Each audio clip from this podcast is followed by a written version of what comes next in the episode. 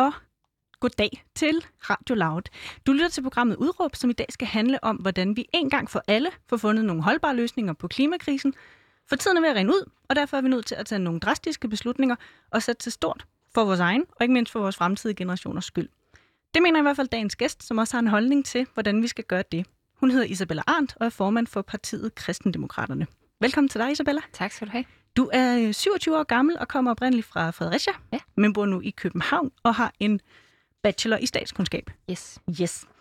Øhm, på den her side af pulten, der står jeg, og mit navn det er Julie Lindhardt Højmark. Jeg er vært den næste times tid. Udråb det er ungdomsprogrammet, der giver en gæst en time til at folde sin holdning ud, og det gør vi for at komme rundt i alle krone og blotlægge nuancerne. Men før det går løs, så vil jeg rigtig gerne starte med at blive en lille smule klogere på dig, mm. Isabella. Nogen vil måske huske dig fra øh, sidste års valgkamp, hvor du lidt pludseligt, og måske også, ikke mindst for dig selv, lidt uventet, blev øh, midlertidig formand for øh, Kristendemokraterne. Ja. Kan du ikke prøve at fortælle først om din entré på den politiske scene under valgkampen sidste år? Jo, det gik jo øh, meget hulter til buller, har jeg lyst til at sige. Altså, det er også sådan lidt heldig timing i virkeligheden, at jeg lige befandt mig øh, altså 50 meter fra studiet, da de manglede en stand-in. Ikke? Ja, hvorfor altså, var det, du gjorde det? Jamen, jeg var kommet ind på hovedbanen og skulle med tog til Aarhus. Ja. Og jeg havde egentlig besluttet mig for at ringe tilbage til vores valgansvarlige, da jeg sad i toget. Ja. Og det er sådan en lyntog, så der ville jeg have været i enten Høje Tostrup eller Odense, når ja. jeg så opdagede, at jeg skulle være live om tre kvarter. Så der stod Altså, så- simpelthen en masse øh, partiledere fra de øh, partier, vi kender, var lige ved Ja. sige, klar til en debat, hvor du så i løbet af ingen tid trådte til. Og det er jo altså... Øhm, ja, man kan så sige, at det, jeg blev udråbt jo øh, til alt muligt, og det var virkelig sjovt. Altså, valgkamp er jo sådan et vanvittigt cirkus af mega hårdt, mega sjovt. Ja. Øhm, og er sådan sin egen øh, politiske disciplin. Men, men jeg kan jo også godt mærke, at jeg er jo ikke så...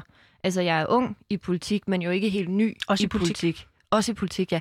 Øh, men jo ikke helt ny. Nej. Altså, og det er jo det, der kommer øh, til udtryk den der første aften i debatten, hvor folk tænker, hold da op, hvordan ved du alt det? Og men jeg var jo næstformand for partiet og har Mm. stået op til Folketinget tre gange, og det er jo ikke, med al respekt for TV2, og det er jo ikke første gang, jeg har fået et spørgsmål om, hvad skal der ske med pension, eller sundhed, eller klima, eller børn. Altså, der er nogle af de der emner, som vi jo diskuterer øh, år ud og år ind, heldigvis, fordi det bliver Ja. ved med at være relevant, ikke? Okay. Øhm, så, så på den måde, så det, der var nyt ved valgkampen, og det, jeg synes var svært, det var det der med at arve Stigs kalender.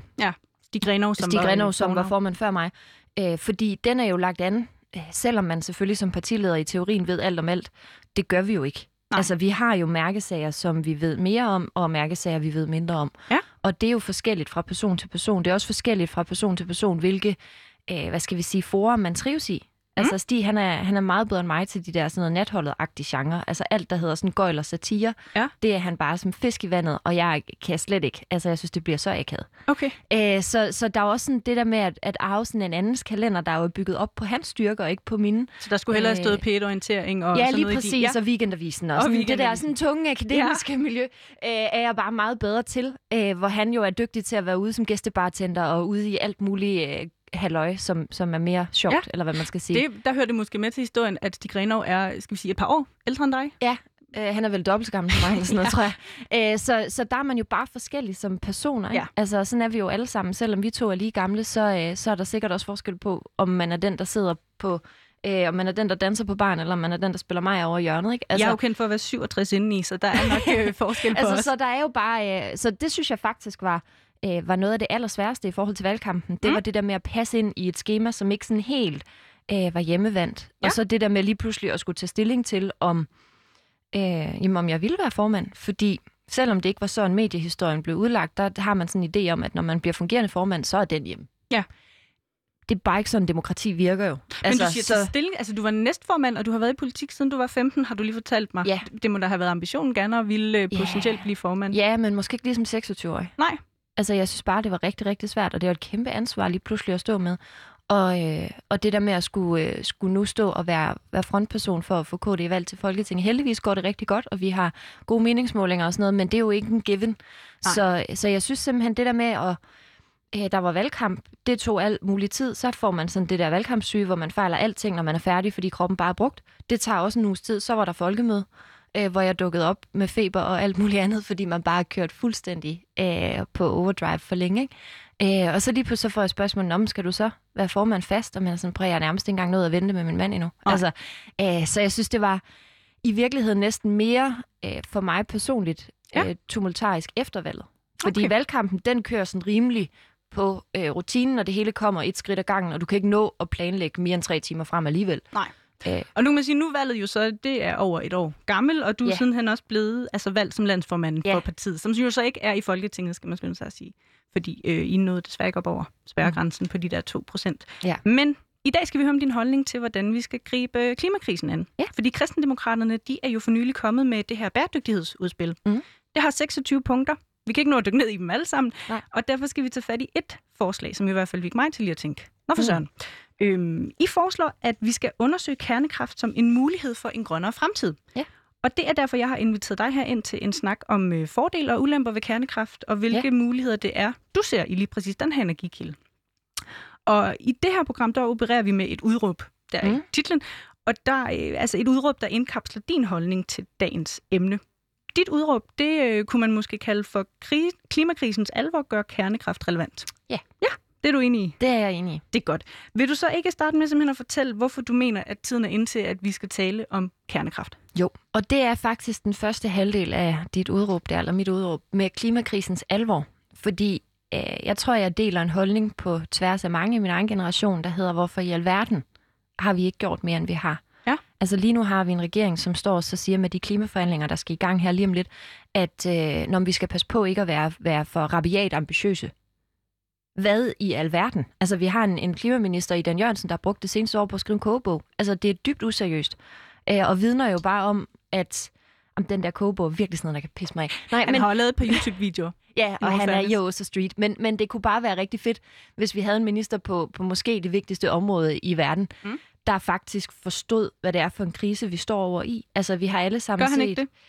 Det virker ikke sådan. Nej. Altså indtil videre, så har regeringen haft magten i et års tid, og, og noget af det kan undskyldes med corona, men altså ikke det hele. Fordi hvis man som regering med 20 ministre kun kan overskue en krise ad gangen, så har vi et problem. Fordi alle resortminister skal gerne kunne arbejde samtidig, og ikke, nu er det lige sundhedsministerens tur i 2020, og så kan vi kigge på, altså, så, så når Ej, vi jo måske sige, at både statsministeren, justitsministeren og et par Jo, andre jo. også har haft lidt at se til Men, de sidste øh, men. Dan Jørgensen har trods alt ikke været frontfigur i øh, coronakrisen, som man kunne argumentere for, at han kunne have lavet noget mere. Ja. Nej, men, og det skal ikke handle om Dan Jørgensen, men det er bare for at så sige, at jeg, det er ikke mit indtryk. Altså, de har haft magten i øh, over 25 procent af den her regeringsperiode, så frem Mette Frederiksen sidder over tiden ud. Øh, der ligger ingen færdige planer for at nå 70 procents målet. Der ligger Som er ingen, det her som mål, er vi det her mål, vi, de har besluttet, regeringen selv har besluttet, Ja. at de vil nå. Ikke? I 2030. i 2030. Der ligger ingen færdige planer for at blive øh, fossilfri i 2050. Der ligger ingen færdige planer for vores energisektor. Alle eksperter siger, at infrastrukturen er for svag til at drive det, de gerne vil. Så kommer de med to energiøer, og Mærsk går med det samme ud og så siger, at hvis vores flåde skal blive bæredygtig, også internationalt, så skal vi bruge 50 øer. Hvor er de sidste 48? Og Mm. hvad med resten af landet? Altså, så, så der er bare så mange ubesvarede spørgsmål i den her krise, hvor der mangler simpelthen en køreplan. Og jeg er med på, at man ikke kan... kernekraft ind? Altså, er kernekraft så den snuptagsløsning, Nej, der kan det er løse slet alle ikke den problemer? sluptagsløsning, men, men det vi bare siger, det er, at den skal være en del af det, eller kan blive en del af det. Det, Ja. der jo er problemet, det er, at lige nu, der har vi jo et forbud mod at forske i kernekraft i Danmark, som ja. blev indført i 85, og øh, efter en debat. Og det betyder, at vi på forhånd har besluttet, at den her energikilde ikke må være en del af løsningen. Ja. Det forstår jeg jo ikke. Altså, vi står i en global verdensomspændende krise, der på meget kort tid kan udrydde vores fremtidsmuligheder, øh, uden sådan at skulle skabe yderligere panik. Men vi har alle sammen set Australien brænde op. Vi har alle sammen set cyklonerne i Stillehavet. Vi har alle sammen set græshopperne i Afrika og hungersnøden og børnedødeligheden. Hvis ikke man forstår de tegn Mm. og tager dem dybt alvorligt, hvis man endelig skal med kernekraft, ender man tit med at tale frygt og følelser. Ikke? Jeg forstår jo ikke, at man kan sidde så roligt i regeringskontorene, når vi ser de her tendenser lige ude på den anden side. Altså, vi har set Roskilde Fjord. Hvis man gerne vil bare nøjes med de danske kyster, ikke, så har vi jo set Roskilde Fjord gå voldsomt over sine bredder, Mm. øh, uden at der ligger øh, bare skitserne af løsningsforslag. Og det er der, hvor vi i KD går ind med vores 26 forslag og siger, her er skitserne af et løsningsforslag. Vi kommer heller ikke med en færdig plan fra nu og til 2030. Øh, fordi det tror jeg så trods alt heller ikke, der er nogen partier, der kan. Fordi ingen af os ved, hvordan fremtiden ser ud 10 år fra nu. Men det vi går ind og siger, det er, hvis vi skal lykkes med at takle klimakrisens alvor og problemstillinger, så bliver vi nødt til at være åben for samtlige mulige løsningsforslag. Og her er kernekraft en af dem, og den skal, be, den skal dømmes eller bedømmes på samme præmisser, som vi ville gøre med alle andre energiformer. Det vil sige, den skal ikke dømmes på en eller anden Greenpeace-kampagne fra 80'erne og 90'erne. Den skal dømmes på de samme kriterier, som vi stiller op for alt muligt andet. Kan mm. det betale sig økonomisk? Hvor mange øh, naturressourcer, altså øh, beton, glas, stål osv., skal der bruges for at bygge øh, værkerne per energienhed? Ikke? Altså, så, så hvor effektivt er det? Æh, hvor lang holdbarhed er der? Hvor lav vedligehold er der? Hvad koster implementering? Hvad koster drift? Æh, hvad gør det for energinet? Altså alle de der spørgsmål, som vi vil stille forud for øh, havvindemølleparker og solcelleanlæg osv. osv.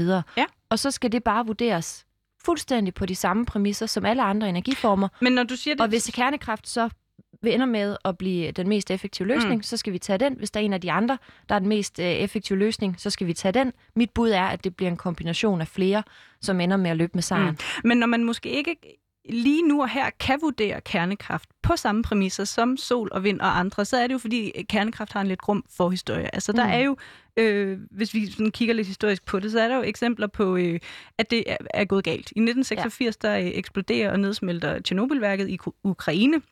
I dag er der et stort område omkring, som er ubeboeligt, fordi mm. der er noget øh, risiko for stråling, og der er forurening. Et andet eksempel, også fra moderne tid, hvis vi ikke skal helt tilbage til 80'erne, det er øh, Fukushima-værket i Japan, som nedsmelter efter et stort jordskælv i 2011. Det er mm. blandt andet en ulykke, der får Tyskland til at afvikle alle deres atomkraftværker. Ja, hvilket er lidt spøjst. Hvorfor hvis er jeg lige det? må gribe den. Ja. Fordi du sagde det faktisk selv som nedsmelter, som følge af et jordskælv. Ja. Altså, det er jo dybt uretfærdigt i virkeligheden, at vi har kaldt Fukushima for en atomulykke. Der er 0 dødsfald som følge af atomkraftværket. Der er 2.000 dødsfald som følge af en evakuering fra mm. kraftværket, og der er 20.000 dødsfald som følge af den tsunami, som kom, kom på grund af jordskælvet. Så, så det er jo i virkeligheden meget biased at sige, at det er en atomulykke. Det er det ikke. Det er en tsunami. Det er en naturkatastrofe. Men alt andet lige... Som alt andet lige vil blive værre, hvis ikke vi finder en løsning på klimakrisen. Men om ikke andet, så siger den måske noget om den frygt, den Det sætter tror jeg, i folk. Fordi jeg tænker på, hvad er det for reaktioner, du og dit parti har mødt, når I har præsenteret den her idé? Øh, jamen, det har faktisk været meget bredt. Altså størstedelen, uden at jeg sådan lige har tal på det, ikke? men størstedelen mm. har faktisk været positiv og nysgerrig. Der har været nogen, der har været meget, yes, endelig er der et parti, der tager klimakrisen alvorligt. Ja. Og det har måske været, lad os sige, en tredjedel eller sådan noget af responsen. Øh, så har der været en, en, øh, en 30-40 procent, som har været sådan, "Mm, okay, altså øh, fair nok, lad mig høre argumenterne. Altså, hvor jeg kan mærke, at der er den der frygt og den der skepsis, men det er ikke sådan en lammende frygt, hvor man bare parerer fuldstændig på fordomme. Det er sådan en... Øh, jamen, jeg holdt sådan et, et oplæg i Randers på et tidspunkt, hvor der var en dame, som sagde, jeg har hørt, at man skal være bange for det her. Jeg kan forstå på dit oplæg, at det behøver vi ikke være mere. Hvor kan jeg vide mere? Altså, og det er jo i virkeligheden, synes jeg, den fede måde og den modige måde at takle sin egen fordom på, det er at gå til tilgangen med sådan en, det kan være, at jeg som statskundskaber eller skolelærer, eller hvad man nu er, ikke har hele billedet af moderne kernekraft. Det kan være, at der er mere viden derude, end den jeg har. Mm. Og så er jeg åben for at lade sig udfordre. Og så er der også dem, som reagerer med, med henvisninger til Tjernobyl og Fukushima og sådan noget, og så siger, prøv at høre, det her går fuldstændig galt. Øh, og til dem bliver man bare nødt til at så sige, for eksempel øh, med, med Tjernobyl, det er et eksempel fra 80'erne. Mm. Det er en teknologi, som har udviklet sig, ikke i Danmark, for det må man ikke, men i resten af verden har den udviklet sig de sidste 30-40 år også med masser af forskning. Det vil sige, de kraftværker, som vi taler om nu, når vi taler moderne kernekraft, er lige så forskellige fra kraftværkerne i 80'erne, som vores moderne smartphone er forskellige fra telefonerne i 80'erne. Altså, ja. at, at det er, ja, det er selvfølgelig begge dele telefoner, men jeg tror ikke, der er nogen af os, øh, der synes, de i teknologisk form øh, er det samme eller kan det samme. Og det er i virkeligheden det samme, vi skal forestille os, når vi tænker om kernekraft.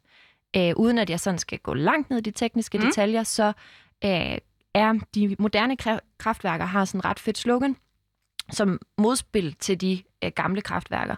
Hvor man siger, at de gamle kraftværker, det var øh, nuclear by engineering, eller safety by engineering, altså at sikkerheden kommer af øh, vores, vores menneskelige ingeniørkundskaber. Mm. Det vil sige, at de gamle kraftværker, sådan i meget overordnet træk, var, var i sig selv ustabile. Og så bygger vi en skal rundt om dem, som med vold og magt holder dem nede. Det kan man jo godt mærke, hvis man forestiller sig, at man skal holde sådan et eller andet nede hele tiden. På mm. et eller Mm. andet tidspunkt, så kan det gå galt, og så vælter det ud alle mulige steder, ikke? og det nedsmelter, og vi kender alle sammen katastrofebillederne. Ja. Hvor det, man siger om de moderne kraftværker, det er, at det er safety by physics. Altså, at det ikke er vores menneskelige egenskaber, der skal garantere sikkerheden. Det er øh, fysik og naturlov osv. Øh, nogle af dem, som jeg har set nogle tegninger på, er det, man kalder saltkraftværker, ja. hvor man simpelthen indlejer thorium og uran, som er de radioaktive kilder, i øh, saltkrystaller. Vi, salt, som vi kender sådan nogle øh, farvede sten. Ja. Eller sådan, øh, ja. altså, og det vil sige, at man tilfører energi, varmer det op, gør det flydende. Deraf kan man udvinde energi. Det vil sige, hvis energien forsvinder, noget går galt, øh, terrorisme, hvad ved jeg, mm. og, og det gør det over de næste 60 år. På et eller andet tidspunkt går noget galt. Ja. Så stopper energitilførslen, og så bliver salten øh, til sten. Det vil sige, den løber ligesom ud, ligesom lava, skulle jeg lige til at sige, men ja. ikke sådan flere kilometer ned ad et bjerg, men løber ligesom ud og størkner lige så snart den kommer i kontakt med luften. Og det vil sige, at den sikkerhedszone, som det radioaktive ligesom er inde i, er meget mindre, fordi mm. det ikke er luftbåret. Det er ikke øh, skyer, man skal forestille sig, eller sådan noget flydende øh, radioaktivt læk.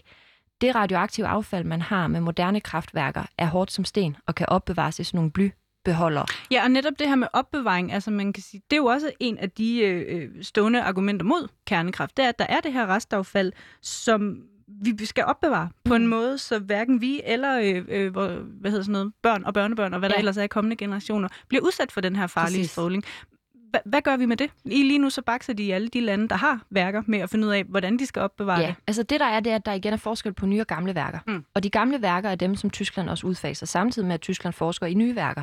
Så man skal altså forstå det som, øh, som to forskellige teknologier øh, og to forskellige brændstofkilder. Ligesom vi i dag forestiller os, altså biler er et problem, ja, hvis de kører på diesel, men ikke hvis de kører på el.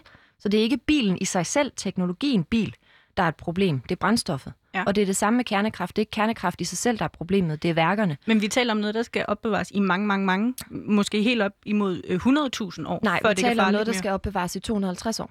250 år? Ja. Og med det den nye teknologi? Ja, og det er selvfølgelig lang tid. 250 mm. år er virkelig, virkelig lang tid. Ikke? Men, øh, men, men der er, det er trods alt noget andet, som man siger, end de der skrækscenarier med 100.000 vis år. Ja. Det er simpelthen ikke øh, realistisk. Altså, det er taget ud af nogle af de der propaganda kampagner osv. Altså, øh, I Schweiz for eksempel har man kørt med atomkraftværk de sidste 50 år, og alt deres radioaktive affald fra 50 års produktion og drivkraft af et helt land står i en lagerbygning og har stået der siden begyndelsen. Er du slet ikke bange for, hvis vi opbevarer det, at der for eksempel er en risiko for, at det løber ned i vores grundvand? Nej, fordi det er sten. Altså, det er, det er ikke flydende. Og det tror jeg er det, man skal forstå. Ja. Øh, jeg skulle sige, kære lytter, prøv at google atomaffald Schweiz. Men, men man skal simpelthen forstå, at det er ikke flydende man skal, det ligner, øh, det ligner sådan noget granitklipper, eller sådan, altså, så det kan ikke sive, det kan ikke øh, løbe, drøbe, flyve i en sky og så videre. Man har dem i sådan nogle beholdere, som selvfølgelig er pakket ind i en masse lag af bly og passet meget, meget godt på. Øh, det der også er, det er, at man kan ikke, i modsætning til øh, mange fordomme, bruge det til våben. Mm. Der er også mange, der siger, åh nej, kan man så lige pludselig gå ind og så plyndre det her og så lave atom? Nej, det kan man ikke. Og så er nogen, der siger, ah, men det er ikke bare et spørgsmål om teknologi. Nej, det er et spørgsmål om fysik. Og her kommer jeg selv lidt til kort, fordi jeg ikke er fysiker. Men, men den her affaldsproduktion altså, kan ikke bruges til atomvåben. Det, det kan simpelthen lade sig gøre lige så lidt, som vores borsalt kan blive til atomvåben. Ja. Øh, så, så den frygt, der er, der er nogle problemstillinger med affald, ja. Der er nogle problemstillinger med produktion, ja. Men det, der er væsentligt for mig at sige, det er, at det er der altså også med sol og vind. Mm. Vi dumper, jeg ved ikke, hvor mange tusind tons glasfiber i jorden hvert eneste år, fordi vi producerer vindmøller, når vi piller dem ned, så kan vi ikke genanvende dem, og så ligger de der bare. Den form for affald er der ikke nogen, der diskuterer. Der er ikke nogen, der forholder sig til. Man har sådan en idé om, at, at vindmøller er sådan nogen, der bare på magisk vis popper op ude på havet og virker for evigt, fuldstændig uden vedligehold eller ressourceforbrug eller alt muligt andet. Æh, sådan er det jo ikke. Altså, de skal jo produceres. Stål og beton er noget af de mindst klimavenlige og sorteste ressourcer overhovedet på planeten. Så når man går ind og så måler på, øh, hvad skal man sige, hvad er klimaudgifterne ved at producere energi på de forskellige måder, mm. så vinder atomkraft by miles, altså i forhold til, hvor meget energi vi får ud af øh, per, hvad skal man sige, enhed råstof. Men hvis vi lige bliver ved de her teknologier, altså som jo er, øh, hvad skal man sige, nogle af dem, vi jo trods alt har valgt at satse på i Danmark. Vi førende på vindmøller. Øh, vores nuværende regering satser på, ligesom mange andre lande i øvrigt, satser på udviklingen af nye teknologier. For eksempel mm. energilæring og på den her teknologi, der hedder Power to X, hvor ja. strøm fra vind og sol kan blive til klimavenlig brændsel. Lige præcis. I industrien er der også bred enighed om, at øh, Power to X-teknologien lige frem, lige frem undskyld, kan blive et øh, eksporteventyr for Danmark, ja. hvis vi bliver førende her. Hvorfor ikke sætte 100% på udvikling af nye teknologier, frem for at dvæle lidt ved en, der måske er øh, fra et andet årtusind? Fordi punkt 1, den er ikke fra et andet årtusind. Men hvorfor altså, så ikke sætte på dem, vi i forvejen... Fordi det ikke er nok. Hvorfor er det ikke nok? I Danmark, der kommer 8% af vores energiproduktion fra strøm eller fra vind og sol. Ja. 8 procent i 2020. Det kommer til at tage os med den nuværende hastighed, vi har haft siden 1990, så tager de næste 192 år, før vi bliver selvforsynende på vind og sol. Så det er ikke fordi, at jeg er sådan en fanatisk tilhænger af kernekraft. Slet ikke. Det er fordi, jeg er dybt bekymret over den hastighed, som de andre teknologier arbejder Men du med. siger vind og sol. Hvad med Ja. helt nye teknologier, som vi Power måske to ikke X kender har vi også nævnt en endnu? 3-4 gange i vores bæredygtighedsudspil. Vil ja. rigtig gerne brintproduktion. Rigtig, rigtig gerne. Det, der er ulempen ved det, det er, at produktion af brint og pyrolyseanlæg og flydende brændstoffer til tung transport, skib og fly osv. kræver helt ustyrlige mængder el, som vores vind og sol ganske enkelt ikke kan levere. Mm. Altså, så det er fordi, at, at vi kan godt tale Power to X, og det skal vi, fordi det er en helt genial ny teknologi, som vi helt bestemt kommer til at kunne eksportere, hvis vi lykkes med det. Det, der mangler, det er, hvad verden skal drive det. Og det har vi simpelthen ikke noget svar på. Og før vi får et realistisk svar på det, der er ikke bare muligt i et eller andet forsøgsordning, men er skalerbart op til industriel og kommersiel skala, hvor vi faktisk kan eksportere det. Og der er altså, det er et kapacitetsspørgsmål, eller sådan et volumespørgsmål også. Mm. Øh, så vi går ikke ind og så siger, at kernekraften er løsningen på alting. Slet ikke. Nej. Det vi går ind og siger, det er, hvorfor, ud, hvorfor udelukke det på forhånd? Altså, hvorfor er det, de andre politikere har sådan en idé om, at det her, det må man bare ikke? Og så er det, de nemlig hæver skrækeksemplerne frem og siger, men hvis I forholder jer til moderne teknologi med brint, uden at tænke de der blimps, der eksploderer i et stort flammehav, det kunne jeg jo også sige, om hvad Mm. brint, det er sådan nogle, så siger de, nej, nej, det er sådan en gammeldags teknologi, moderne brint. Men hvorfor har man ikke den samme øh, fordomsfri nysgerrighed om kernekraft, som man har på de andre?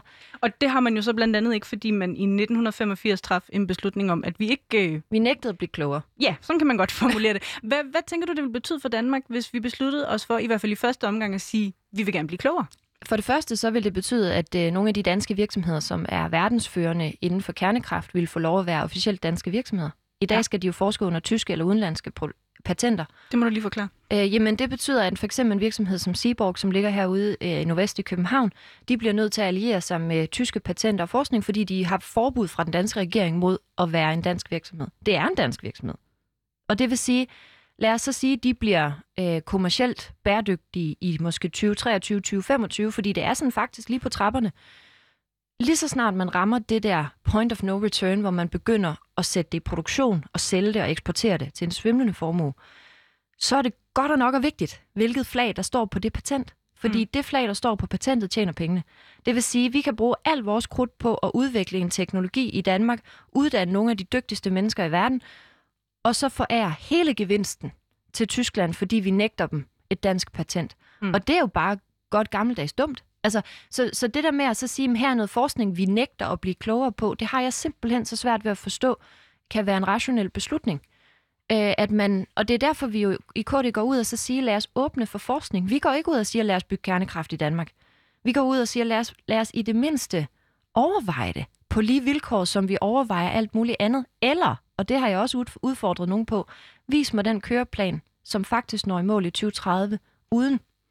Fordi det er der indtil videre nul bud på, Mm. hvordan vi når i mål, uden den energileverance, som kernekraften kan være, og uden at skulle... Og, og her bliver jeg bare nødt til at gå tilbage til de der naturressourcer. Fordi vindmøller og solcelleanlæg er altså ikke gratis at bygge. Ikke kun, altså økonomisk er de dyre, men det næste gælder altså naturressourcemæssigt i forhold til, hvor meget energi man får ud af det, hvor meget fra jorden man dræner. Der er jo også en balance, der skal gå op. Mm. Og vi er jo ikke villige til at ofre al vores fri natur, al vores skov, al vores sand, al vores beton og stål for at bygge vindmøller øh, ud over det hele. Altså, Nå, men hvis vi lige så der er noget de der- regnestykke der, som, som ganske enkelt er, øh, synes jeg jo mærkeligt biased, og, og hvor man sådan på forhånd har besluttet sig for, at det er mavefornemmelser og følelser, der skal diktere øh, det ene, og så er det sådan noget lidt, lidt jubelidiotisk, der skal diktere det andet, og ingen af delene forholder sig til, til fakta. Ingen af delene betragter det som viden. Jamen, måske er det, fordi man, man kigger på, altså, øh, er, er der et marked for kernekraft i Danmark? Kan du se for dig et globalt marked, hvor Danmark kan blive en førende aktør med kernekraft? Det kan jeg. Okay. Fordi øh, det, som, det er ikke sikkert, der skal være kernekraftværker i Danmark. Det tror jeg ikke nødvendigvis, der skal. Fordi fordelen i Danmark, det er, at vi har et veludviklet energinet, vi har noget infrastruktur, vi har en central regering, som investerer i det sådan. Med måde, men dog. Der, hvor kernekraften for alvor bliver relevant med de her moderne værker, det er, at de er decentrale. Altså, det er sådan en plug-and-play-løsning. De er på størrelse med sådan en container, du kender fra Mærsk-skibene Mm. mm. eller sådan noget, ikke? og kan installeres også i lande, der ikke har en fælles energiinfrastruktur. Og det kræver alligevel et velstandsniveau i nærheden af det danske, før man har det. Ikke? Det vil sige lande i Afrika, Indonesien, Indien, Kina osv., der er der nogle byer, som kan vælge selv at gå øh, CO2-neutral energi med kernekraften, på trods af, at regeringen i Kina måske ikke lige synes, det er verdens bedste idé. Det betyder også, at kernekraften i modsætning til vind og sol kører hele tiden. Og det er en problemstilling, vi i Danmark tit fejrer væk. Ja, ja, fint nok, så kører det kun, når det blæser. Ja, det er ret væsentligt inde i det centrale Kina, at der er energi hver dag, mm. når de der øh, kraftværker skal drives. Altså, så når vi kommer ud på det globale marked, så er man altså ikke lige så øh, ja da, ja da, ja, og fint nok, og de er også lidt kønnere, de der vindmøller og sådan noget. Altså, der har man en helt anden energiproblemstilling, og selvom vi sidder her i København og synes, vi er den helt store metropol og i og Storby, det er peanuts i forhold til at drive Tokyo eller Seattle eller millionbyer i Kina. Så det er jo fordi, at på global plan er Danmark, må vi bare kende, en lidt lille putstat. Med al ære respekt for, at jeg elsker mit land og så videre, så er vi bare ikke en kæmpe, kæmpe nation. Og vi har øh, ingen tektoniske plader, der mødes her. Vi har ingen jordskæld, vi har ingen tsunamier og så videre. Vi er geopolitisk meget, meget trygt. Det vil sige, skal du levere, levere CO2-neutral energi steder som Indonesien, steder som Kina og Indien og forskellige steder, så skal du op i en anden skala, og her kan vind og sol, i hvert fald ikke med den teknologi, vi kender, som den er nu, kan simpelthen ikke følge med til at drive Tokyo, og slet ikke, når der så kommer byer, håber vi jo, som kommer op i levestandard. Det skal vi jo lige huske, det er jo ikke det nuværende globale energiniveau, vi skal finde energi til. Det er jo fremtidens globale energiniveau, mm. hvor der også kommer middelklasser i resten af verden, som vil have en bil og et køreskab og et fjernsyn til at følge med i Bundesligaen. Eller, altså, det skal vi jo også onde. Æh, som udgangspunkt synes jeg, at vi skal tillade resten af verden at have det lige så godt som os selv. Alt andet vil være hyklerisk. Du har et par gange brugt det her argument om, at klimapolitikken skal være drevet af fakta frem for følelser. Mm. Øhm, er det hvad skal man sige, er det, er det kun i klimaspørgsmålet, at vi skal forholde os til fakta frem for følelser? Er du godeste nej, det skal vi da altid. Det skal vi altid? Ja. Ja. Altså, jeg synes... Øh, gælder det princip for andre dele af jeres politik? Det gælder for al vores politik. Ja. At det er et spørgsmål om at forholde sig til den viden, vi har. Det gælder jo også, når vi for eksempel... Øh, et eksempel, der intet har med klima at gøre, kan være minimumsnummeringer, som jo også er en, en top mærkesag for os, ikke? Jamen, der går vi jo ikke ind og går ind for minimumsnummeringer, fordi vi synes, det er sødt. Altså, vi går ind for minimumsnummeringer, fordi forskellige forskere på børneområdet, psykologer og alt muligt andet siger, at vi svigter vores børn med de nuværende nummeringer, og de kan simpelthen måle det på adfærdsudvikling, sprogudvikling, motorik osv. Mm. Når, vi får sådan nogle, når jeg får sådan nogle rapporter ind og læser dem, så bliver jeg dybt bekymret. Og baseret på den viden og den fakta, så vælger jeg så at sige, jamen så er minimumsnummeringer en vigtig investering i vores børns nutid, men også vores samfunds fremtid. Øh, der kø- så man kan sige, at politik er jo ikke et spørgsmål om, at fakta dikterer en holdning. Det gør det aldrig. Altså, du kan vide alt, hvad du vil om klimakrisen, eller normeringer, eller ældres ensomhed, eller hvad vi nu skal hive frem med mærkesag, øh, pensionsalder, levestandard osv. osv., og så bare beslutte ikke at gøre noget ved det. Det kan du jo godt. Mm. Vi er jo også politisk på tværs af, af partierne uenige om, hvad vi skal gøre ved det. Men nu siger du også, at fakta dikterer ikke en holdning. Nej. Er det ikke rigtigt til de sidste ende følelser, der gør det? Nej, det er ikke følelser, det er holdninger. Altså, fordi der er forskel. Følelser er sådan lidt utilregnelige. Ja. Og holdninger er jo ideologisk bestemte. Er følelser noget, hvor det er sådan, uh, det, det, jeg har set det, uh, Chernobyl på ja, HBO, præcis. og det jeg har set sådan en film, det føles ikke rart nede i maven. Ja. Altså, det håber jeg virkelig ikke, der er nogen minister eller politikere i Danmark, eller mennesker med magt i al almindelighed, som baserer deres øh, beslutninger med konsekvens for alle os andre, på hvad de føler nede i maven en fredag aften, de sidder og ser en film. Fordi mm. det er godt og nok og ikke et savligt grundlag. Nej, der hvor det kommer ind, det er jo for eksempel, øh, hvor man ellers er inde i friskoler. Altså, vi kan se, at der er øh, fakta tilsiger, at fagligheden er højere på friskolerne, og der er flere forældre, der tilvælger friskolerne nu, end der var tidligere. Mm. Det er fakta.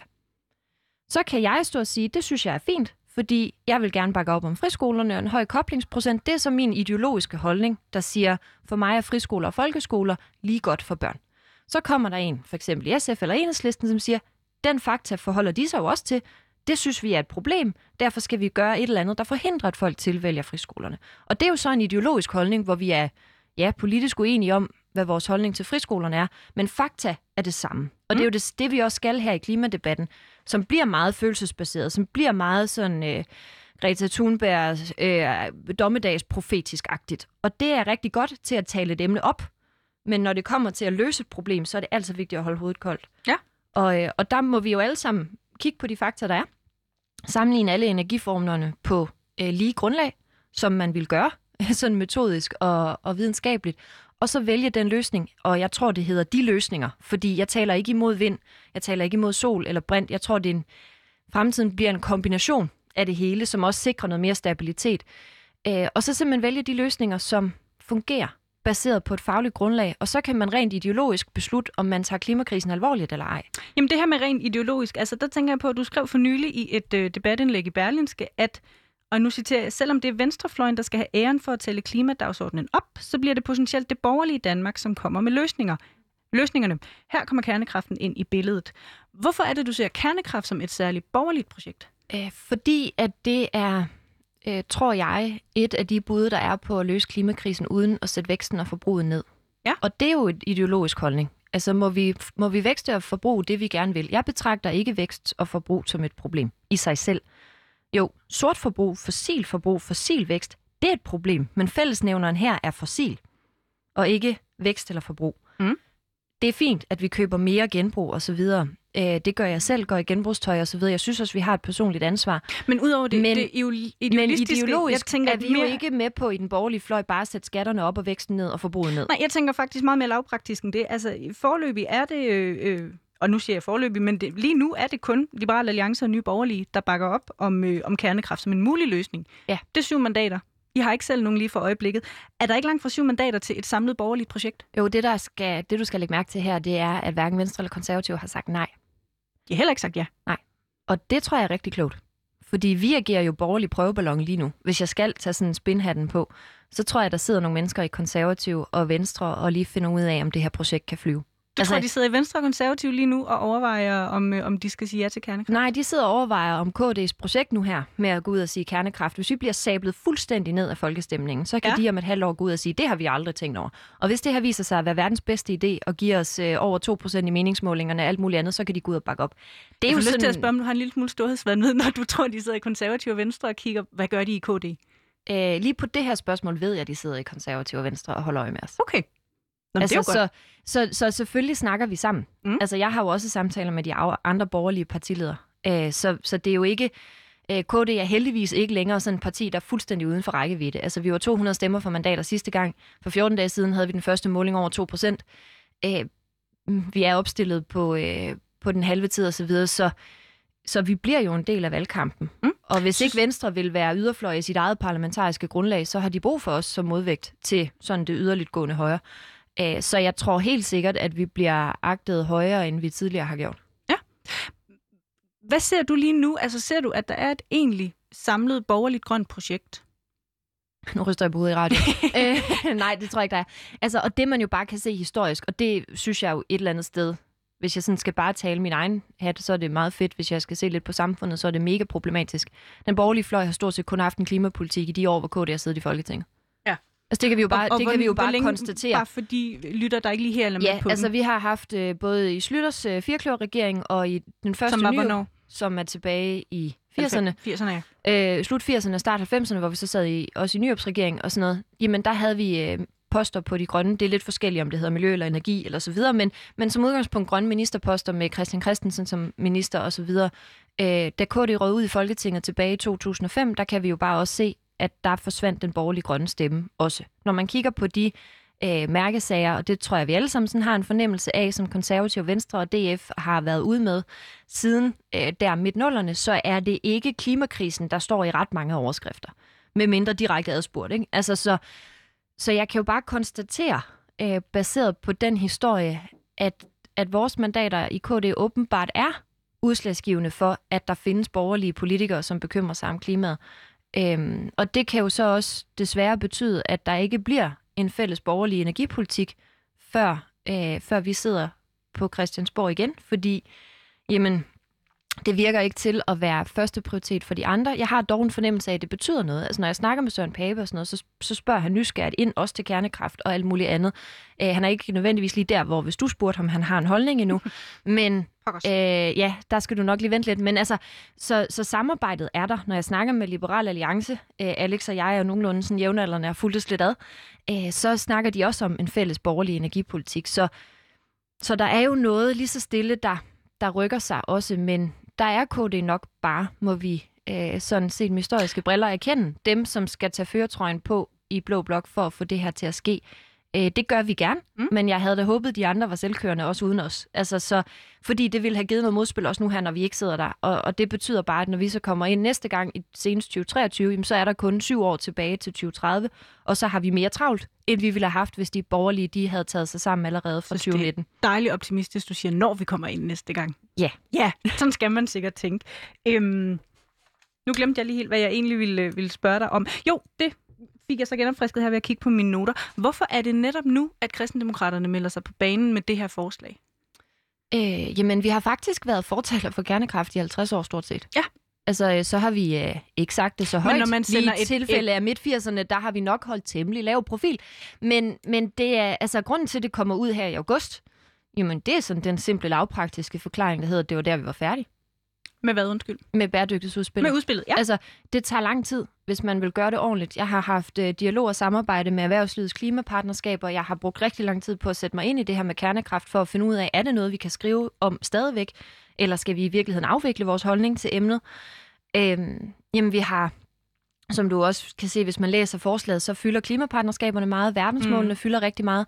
Øh, Det er jo ikke noget, man... Det er i hvert fald ikke noget, jeg bare skriver i et udspil, uden at vide, hvad det indebærer. Altså, så det kræver jo, at man har samtaler med erhvervslivet og læser klimapartnerskabsrapporterne og sætter sig ind i, hvad konsekvenserne bliver, finder ud af, øh, hvad det koster, hvad er drivkraften, hvor meget vækst skal der til, hvor er der benspænd osv. osv. Så, videre. så øh, i virkeligheden startede vi endnu mere ambitiøst, end vi endte med, fordi øh, vi ender i vores udspil med at foreslå en CO2-skat.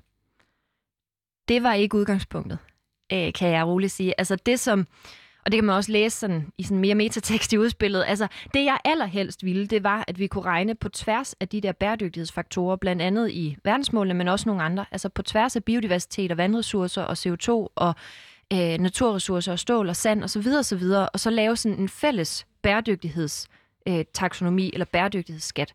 Det arbejder man en lille smule på i EU med det her Green Deal, hvor man også prøver at tænke det sammen, men har heller ikke fundet hele løsningen endnu. Øhm, og det var faktisk vores udgangspunkt, da vi Mm. gik i gang med arbejdet, og det måtte vi efter cirka et års arbejde simpelthen øh, sætte, en, sætte en nål i og have i mente, og derfor står det bare som sådan en, en vision i vores udspil, der hedder på sigt kunne vi godt tænke os at nå herhen, men forskningen er ganske enkelt ikke klar.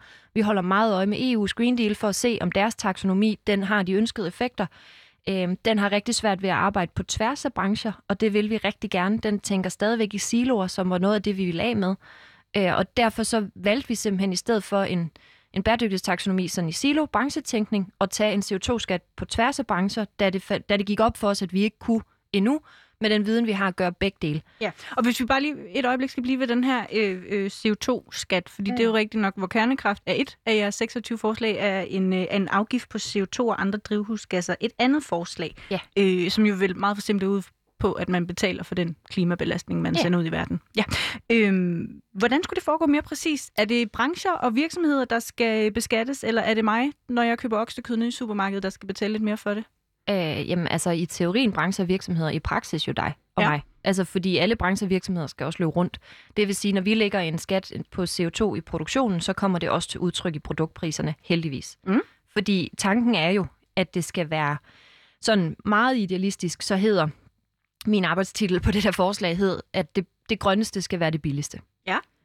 Så at du og jeg ikke skal stå nede i supermarkedet og overveje, om det er dansk dyrkede tomater, som ikke er fragtet, eller spansk dyrkede tomater, som er fragtet, eller økologiske tomater, men som til gengæld er pakket ind i plastik, der er den mest klimavenlige løsning. Fordi der tror jeg bare, der er rigtig mange danskere, som har for travlt i deres hverdag til at sætte sig ind i alt det der.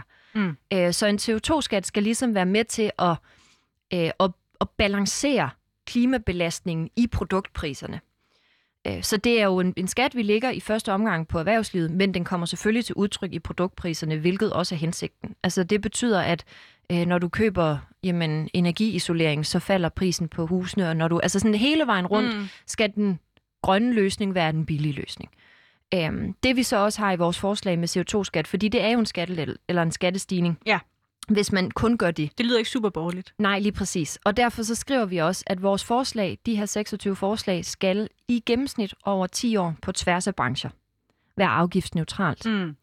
Det vil sige, at så er der nogen, der siger, jo, men min branche, ja, men og det er så her, hvor det i snit over tid og på tværs af brancher. Øh, Så nogen kommer til at opleve en skattestigning. Tilsvarende er der andre produkter, som bliver billigere. Så husholdningerne skulle gerne sådan all-round opleve, at de skal ændre deres forbrug, men hvis de ellers gør det og tillægger sig grønnere vaner, så bliver hverdagsforbruget ikke i alt over 10 år dyrere, end det vil være i dag. Der, hvor vi så har en ekstra, øh, som du siger, så bliver det borgerligt-agtigt, det er, at vi så øh, kobler det med skattelettelser i bunden. Ja. Altså, så vi siger, jamen, hvis vi som borgerligt parti skal kunne stå inden for at pålægge en skat på CO2, så skal vi kompensere skattemæssigt et andet sted. Det synes jeg, er, og det er jo så her ideologien kommer ind, ikke? det synes jeg er mest fair. Øh, og derfor så siger vi, at vi hæver samtidig, eller som led i, den her, i det her forslag, hæver vi bundfradraget, så der går lige lidt længere tid fra vi begynder at tjene penge, til vi skal betale skat af det. Og det betyder jo, at i sådan en omstillingsfase her, hvor nogle produkter bliver dyrere, jamen så har den gennemsnitlige familie også lidt flere penge mm. til sig selv om måneden, der så selvfølgelig gerne skulle øh, modvirke den her ekstra skattebelastning, der er. Ja, men hvis man ser lidt ud over øh, familierne, så er der jo også... Øh der er jo delte mening om, hvorvidt en CO2-afgift er en god idé. Klimarådet har foreslået det, har endda foreslået høje CO2-afgifter, mm. men øhm, i industrien er de ikke øh, frygtelig tosset med det. Altså der vil, vil argumentet jo være, om ikke der er en risiko for, at man, øh, hvis man beskatter danske virksomheder og arbejdspladser for voldsomt, så vil man ende med simpelthen at skrue ned for de grønne investeringer, eller måske lige fremflytte arbejdspladser til udlandet. Mm. Deler du ikke den frygt? Jo, Ja. Det gør Altså, det er virkelig en reel bekymring, og det er blandt andet derfor, at vi gerne ville have haft en bredere definition end bare CO2 og drivhusgasser, fordi det er for snævert det rammer skævt. Øh, og det ved vi godt. Hvordan jeg ved godt, det er vores eget forslag, jeg står at, ja, ja. og, og, og kritisere men, men det er simpelthen ikke den, den perfekte løsning. Det er den bedste løsning, vi har lige nu. Men det rammer skævt, forstået på den måde, at når du kun kigger for eksempel på CO2, øh, lad os tage øh, vindmølleproduktion igen som eksempel, øh, jamen så kigger du ikke på naturressourcer brugt til at producere vindmøllen. Det vil sige, at vindmøllen kan i virkeligheden ende med at se rigtig, rigtig grøn ud, fordi du ikke måler på stål og beton, som også er vanvittigt klimaskadeligt. Men det er ikke med i CO2-skatten, fordi vi kun tæller CO2 og drivhusgasser, og derfor er der nogle produktioner, som kommer til at se grønnere ud, end de er. Det kan være biodiversiteten, det går ud over, det kan være naturressourcer, det kan være vandforbrug, det kan være alt muligt andet, som vi jo også skal gå op i, og skal, altså bliver nødt til at forholde os til. Øhm, især vand er sådan sikkerhedspolitisk en kæmpe trussel under det vestlige samfund og sikkerheden i verden i det hele taget, øh, som så ikke er regnet med. Og det vil sige, at hvis du er en virksomhed, der er CO2-tung, det kan være cementproduktion eller alt muligt andet, så bliver du straffet uforholdsmæssigt hårdt. Øh, hvorimod, hvis du er let på CO2, men høj på naturressourcer eller vand eller biodiversitet eller en af de andre, så går du billigere igennem end, hvad skal man sige, hvad retfærdigt i virkeligheden er. Mm. Øh, og derfor så er CO2-skatten ikke øh, det er ikke den perfekte løsning. Øh, og vi diskuterede det længe, hvilket er en af grundene til, at vi først kan komme med vores udspil nu her, fordi at, at vi skulle være sikre på, at det vi skrev, det gav mening. Øh, og blev simpelthen enige om at tage det gode gamle øh, med at så sige, at man må ikke lade det perfekte stå i vejen for det gode. Og så sige, at det her er ikke en perfekt løsning, men det er en bedre løsning end den, vi har i dag. Og så bliver vi nødt til at gå af den vej velvidende, at der er fejl og huller i modellen. Og så må vi så skal vi bare huske ikke at stoppe der, og så sige, hov, nu har vi løst det hele, og så går vi i stå, og så kører det i 10 år. Nej, vi skal være bevidste om, at det her er ikke en perfekt løsning, det er en lidt bedre nu-løsning. Øh, og Men så hvordan kan det, det jo... være lidt bedre nu, hvis det får virksomheder til at flytte deres øh, aktiviteter og arbejdspladser ud af landet? Og her er kerneordet hvis, at det ved vi jo faktisk ikke. Altså, Nej, men så, hvis der er en reel frygt der er for det. en frygt for, at det flytter ud af landet, og derfor så skal vi jo også kigge på, om der er nogen øh, brancher af de for eksempel 13 øh, klimapartnerskaber, som vi har øh, snakket meget med, om der er nogle brancher, som skal have en indslusningsordning, som gør, at de måske, det kan være øh, landbruget, det kan også være SMV'erne, altså de små og mellemstore virksomheder, som ja. ikke har ressourcerne på samme måde. Øh, om det simpelthen skal gå lidt langsommere, før det rammer dem, om der skal være en bagatelgrænse på en eller anden måde. Øh, det gælder selvfølgelig især SMV'erne. Altså, så, så vi går jo også i, det her det er vores udspil som vi jo så går nu uh, i dialog med nogen om, og så sige, hvordan implementerer vi det her på en måde, så det også giver mening for jer. Uh, det kan også være, at der skal kompenseres til at så sige, jamen du kan i virkeligheden få lov at have lidt mere. uh, du kan få et CO2-skattefradrag, hvis du i stedet opererer på en af de andre bæredygtighedsfaktorer, bæredygtighed, vand, et eller andet. Altså så man kan, kan i de konkrete løsninger gå ind og tænke det her øh, mere brede forståelse af bæredygtighed, som vi gerne vil, ind i de her brancher. Så vi kommer jo ikke, måske lidt i modsætning til venstrefløjen, og siger, at det er sådan her, det skal være, det er den færdige løsning, take it or leave it, øh, gør det eller skrid. Altså det er vi slet ikke interesseret i. Danmark skal være et landbrugsland og et produktionsland også de næste 100 år. Så øh, der, hvor vi går ind og kigger, det er altså at sige, hvor kan vi hvor kan vi hjælpe jer til at nå de her mål? Det kan mm. være insektproduktion, det kan være øh, ændre for eksempel nogle EU-regulativer, så øh, insekter tæller som brug i fødevare, fordi det gør, at det kan gå ud for noget soja i noget af husdyrproduktion osv. Så, så, så simpelthen gå ind og kigge på de der helt lavpraktiske problemstillinger, som virksomhederne møder, og så sige, vi er alle sammen enige om, og det er de også over Landbrug og Fødevare for eksempel, når jeg mødes med dem, at vi skal i mål. Landbrug og Fødevare har selv en ambition om at blive bæredygtige, sådan helt øh, neutrale i 2050. Så, øh, så vi skal i mål, og så må vi hjælpe hinanden med en fornuftig lovgivning, med respekt for, at ting tager tid, især i landbruget, hvor mange investeringer hedder 15 eller 20 mm. eller 30 år. Øh, og hvis de så først når i mål i 2052 i stedet for 2050, så lever jeg med det. Godt. Vi skal i mål, og det skal vi også med det her program, som der øh, desværre kun efterhånden er 9 minutter tilbage af, så jeg vil gerne lige vende tilbage til kernekraft. Jeg kan også lige skynde mig at sige til dem, der eventuelt er stået på lidt halvsent i udsendelsen, at du lytter til Udråb på Radio Loud, hvor jeg i dag har besøg af Isabella Arndt, formand for Kristendemokraterne. Øhm, Isabella, som noget af det sidste vil jeg gerne lige spørge dig. Øhm, du skriver også i et debatindlæg, at vi ikke skal bygge kernekraft på alle ledige parkeringspladser og marker i Danmark. Det er teknologien ikke moden til endnu, og vi ved ikke nu, om den er rentabel og god i Danmark. Ja. Hvorfor er teknologien ikke, øh, eller hvad hedder sådan noget, øh, hvad vil det sige, at teknologien ikke er moden nok endnu? Øh, det, det er simple. Altså, at vi stadigvæk er i en fase, hvor vi ikke er 100% sikre på, hvad de økonomiske omkostninger bliver. Vi kan se, når vi kigger på nogle af de kraftværker, der bliver bygget i Frankrig for eksempel, eller andre steder, at sådan naturressourcemæssigt ser det rigtig fornuftigt ud. Øh, sammen, jeg kan ikke huske, om det er en faktor 100 eller 200 eller sådan noget i forhold til nogle af de andre. Øh, så, så der er noget, der tyder på det. Jeg vil helst ikke træffe beslutninger baseret på følelser, jeg vil godt træffe dem på viden. Det vil sige, at det vi skal først og fremmest, det er, at vi skal af med forskningsforbuddet. Vi skal have de danske virksomheder til at forske under danske patenter, og så skal vi holde øje med dem på samme måde, som vi holder øje med Power to X eller øh, alle de andre, øh, ammoniak og brint osv., hvad vi ellers øh, holder øje med lige nu. Og så skal vi jo se, giver det mening? Mm. Øh, og det ved jeg ikke endnu. Åh, oh, undskyld, jeg troede, du spurgte mig, om det Nej, giver mening. Altså, så, så, øh, altså, så jeg ved ikke endnu, om det giver øh, mening det jeg bare går ud med, eller det KD går ud med i vores udspil, det er altså at sige, lad os i det mindste undersøge det. Ja. Og hvis det så giver mening, og vi siger, at vi vil faktisk gerne producere det i Danmark, men øh, sælge det til udlandet, så det er at dansk teknologi, der findes i Indonesien eller andre steder, så er det det, vi gør. Øh, kan vi se, at det giver mening at opføre et enkelt værk, for eksempel, eller to i Danmark, fordi at det afskriver sig økonomisk lidt hurtigere, end noget andet gør, jamen, så, øh, så, så kigger vi på det og finder ud af, hvordan gør vi det på en smart måde. Øh, så det, jeg egentlig bare siger her, det er, at vi bliver nødt til at vide noget mere, før vi træffer en færdig beslutning. Ja. Og, øh, og ikke i modsætning til nogle af de andre partier, de har truffet en beslutning baseret på meget lidt viden og siger, det vil vi ikke, uden at vide hvorfor, fordi de baserer det på frygt og propaganda. Og jeg går bare ud og så siger, hmm, jeg, jeg er åben for forslag. Altså, lad, lad os se, om ja. det her giver mening, og lad os som minimum vurdere alle teknologier baseret på de samme kriterier. Hvis man så siger, øh, du har også sagt nogle gange undervejs i det her program, at det er en løsning blandt flere, ja. har du understreget. Det er ikke kernekraft, som er løsningen, og som Nej. er det eneste, vi skal satse på. Men i hvilket omfang, hvis du nu skal prøve at give et bud på det, altså hvad skal, hvis man gør alt op, hvad der er af grønne muligheder, grønne mm. teknologier og grønne satsninger, hvad fylder kernekraft i den samlede pulje? Det ved jeg ikke nu. Altså det ved vi simpelthen ikke, fordi vi har det her forskningsforbud, vi aner det jo ikke. Altså, så, så det er jo rigtig, rigtig svært at gå ind og svare på, hvad nu hvis scenarier, når vi har nægtet at blive klogere i 35 år. Ja. Altså, så, så det vi bare bliver nødt til at så sige, det er, øh, lad os finde ud af det. Lad os komme af med forbuddet. Lad os tillade os at blive klogere og vide noget mere. Men har du, ikke, så, du er jo tydeligvis rigtig godt inde i emnet og har kigget til andre lande, hvad man ja, gør der. Har du der ikke er forskel på? på? Nej, fordi der er forskel på Frankrig og Danmark. Der er forskel på infrastrukturen, der er forskel på øh, de geo, øh, altså sådan helt geografiske muligheder, der er forskel for øh, kultur og alt muligt andet. Så jeg kan ikke nu gå ud og så sige, at vi skal indstille os på fem værker i Danmark for eksempel. Det kan også være, det hedder 0, det kan også være, det hedder 7. Øh, det ved vi simpelthen ikke endnu, fordi det kommer også an på, hvordan, øh, hvornår teknologien bliver moden.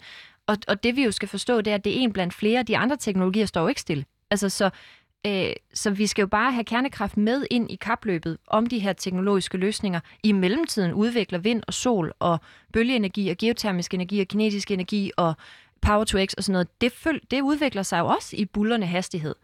Øh, så det er jo ikke til at sige 10 år fra nu, hvad løsningsforslaget, det endelige løsningsforslag bliver.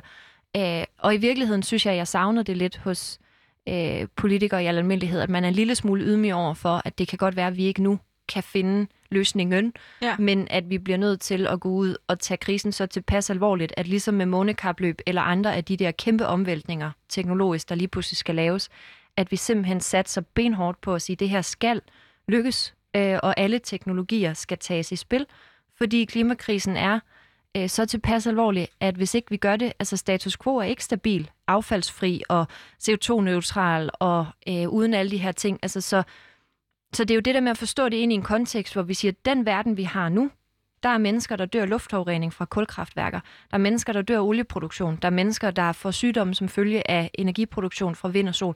Altså, så, så det er jo ikke nul dødsfald og ingen ressourcer på det, vi har, og så dødsfald og ressourcer på kernekraften. Det er også dødsfald og ressourcer på tværs af det hele. Mm. Øh. Men kan man ikke, du har selv kaldt Danmark for et lille putland, kan man ikke øh, brede sig for meget, havde han sagt? Kan vi både, hvis der nu er en industri, der ser et kæmpe eksporteventyr i Power to X, mm. i energilæring, i lignende, kan man ikke øh, sprede sig for meget og ville for meget på, øh, på en og samme tid? Det tror jeg ikke. Ikke hvis du spørger industrien. Fordi det, du spørger om, det er, kan vi vækste for meget? Kan vi tjene for mange penge på eksport? Det tror jeg ikke, der er nogen, der synes, vi kan. Altså, så, så Danmark er et lille putland forstået geografisk. Men når det kommer til den grønne teknologi, er vi øh, har vi været førende i verden, og det kan vi blive igen. Og der bliver jeg nødt til at sige, at evner og ansvar følges ad. Altså når vi har evnerne, og det har vi, vi har gode danske virksomheder, både på vind og på sol og på kernekraft og på Power to X, så skylder vi vores verden og vores medmennesker, at vi udnytter vores potentiale så godt vi overhovedet kan til at levere de ressourcer, der er. Og nu snakker vi om, at man havde et vindeventyr. Jo, men det er jo ikke et spørgsmål, om vi kun må have et eksporteventyr gang. Altså, kan vi have to, både i Power to X og i kernekraft? Kan vi have tre, fordi vind kommer op igen? Så tror jeg ikke, du finder en eneste erhvervssektor eller energisektor i Danmark, som vil nægte at tjene ekstra penge. Hvis vi så øh, forestiller os et scenarie, og jeg skal lige skynde mig at sige, at der er kun et par minutter tilbage, men hvis vi tager et scenarie, hvor vi siger, at nu er der politisk opbakning til at kigge på kernekraft i Danmark, altså hvad, hvad gør vi så? Hvad vil første skridt være? Første skridt ville sådan set bare være at indlejre det i den forskning, vi allerede har på tværs af de der energiformer. Altså, så, så, så det er ikke mere hokus pokus end det. Det er bare så Men hvis sige... der ikke er sket noget siden 1985, tror du så, vi har en forskningskapacitet i Danmark Nå, til der at gå er i jo gang? sket noget. Der er bare ikke sket noget under danske patenter. Altså, Danmark er jo førende på viden blandt, altså sammen med andre lande, USA og Tyskland, Rusland osv., men, men der er jo sket masser på det her område. Bare fordi vi har forbudt danskerne at blive klogere, betyder jo ikke, at det forbud gælder for alle de andre lande. Øh, og danske virksomheder forsker i dag under patenter fra udlandet, fordi at vi har det her forbud i Danmark. Så lige så snart vi tilbyder det med dansk patent, så, så er vi jo verdensførende på det her område. Øh, så det er ikke et spørgsmål om, om vi har viden, det er et spørgsmål om, om vi vil tillade den viden, vi har, at være dansk. Ja. Hvad, øhm, du, du snakker om et borgerligt projekt tidligere. Er der, øh, er der nogen som helst håb om, at der er nogen i den røde blok, som kunne være med på den? Det er et godt spørgsmål. Altså, det, de tak skal være velkommen. De skal være velkommen. Det er godt. Alle er velkommen hos jer. Ja. ja. Hvad, hvad så nu? Skal du øh, turnere et par øh, medier mere og tale om det her forslag, eller hvad gør du herfra? Øh, jamen, det dukker op øh, hister her i forskellige medier, og så tager vi debatten, når den kommer. Ja. Øh, og så håber jeg da, at der sidder nogle danskere så, derude, som også synes, det her kunne være spændende, og som øh, ikke er helt lige så fordomsfulde som de andre partier, og siger, jamen, hvis vi skal have et borgerligt flertal med, øh, eller bare hvis vi skal have en borgerlig fløj, flertal er måske så meget sagt med målingerne lige nu, tak Venstre, øh, men, men skal vi det, og man er borgerligt stillet, øh, jamen så overvej KD, fordi vi kan jo se rent historisk, at vi er garanten for, at der bliver tænkt klima og miljø hos de borgerlige, og det håber jeg, at vi kan blive igen. Helt ganske kort, hvis man nu sidder derude og er blevet vildt nysgerrig på kernekraft, har du så øh, et rigtig godt tip til, hvor kan man gå hen og søge information og blive klogere? Udover ja. i jeres udspil selvfølgelig. Selvfølgelig kan man. Nej, øh, hvis man er nysgerrig på teknologien, så vil jeg sige, at der findes øh, danske virksomheder. Seaborg er en af dem, den kan man undersøge. De svarer også på spørgsmål og giver ture og viser rundt osv., hvis man vil det. Øh, så findes der den øh, politisk neutrale forening, der hedder Atomkraft Ja Tak, som man også kan begynde at undersøge. De er selvfølgelig øh, en NGO, som ligesom så mange andre har øh, de fremmer kernekraft på trods af andre teknologier. Men de har i hvert fald samlet rigtig mange links og viden om teknologien, som man kan undersøge. Det er godt. Isabella Arndt, formand for øh, Kristendemokraterne, du skal have tak, fordi du kom her i dag og ja, gjorde os klogere tak. på det her forslag, og, øh, og måske øh, hjælpe nogen med at kigge på kernekraft med lidt nye øjne. Tilbage er der bare at sige, at du har lyttet til Udråb med mig, Julie Lindhardt Højmark, som havde fornøjelsen af at være værtsvikar her i dag. Programmet er produceret af Rakkerpark Productions. Min producer, hun hedder Maja Bader.